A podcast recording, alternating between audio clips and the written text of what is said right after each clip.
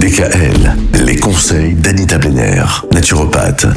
On termine notre semaine à propos de la gastroentérite. La gastroentérite, apparemment, on a tendance à se dire que c'est toujours dû à un virus. C'est pas forcément le cas, Anita. Bah, c'est le virus au départ, mais c'est pas lui qui est en cause. Ce qui est en cause, c'est le terrain. Et Ah. le terrain, ben c'est nous. Oui. Voilà. Pourquoi il y a des personnes qui attrapent ce virus? Oui, pourquoi? Et d'autres non Hmm. Donc c'est pas le virus qui est mis en cause, c'est le terrain sur lequel il va se développer.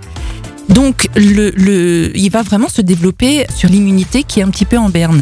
Donc c'est surtout travailler sur le système immunitaire qui est important et ne pas avoir peur des virus, c'est prouvé. Parce qu'un terrain anxieux est bien plus propice à accepter un virus. Et des fois, c'est salvateur de nous débarrasser de nos peurs et de nos fausses croyances. Ah hein. oui. Quand on se dit, ça y est, c'est l'épidémie de gastro, elle va nous être pour moi, bah, si on est convaincu de ça, c'est sûr qu'on va l'attraper. Donc, on va bien protéger sa barrière intestinale avec des probiotiques et choisissez ces derniers en fonction du nombre de bactéries par gélule. Ce que je recommande en compte pas moins de 33 milliards par gélule et de 9 souches différentes. Plus la variété des souches est importante et mieux ce sera euh, bien colonisé, on va dire. L'échinacée, qui est une plante qui permet d'améliorer son système immunitaire pour combattre les, les bactéries et les virus. Là, euh, je recommande également cette plante pour les enfants.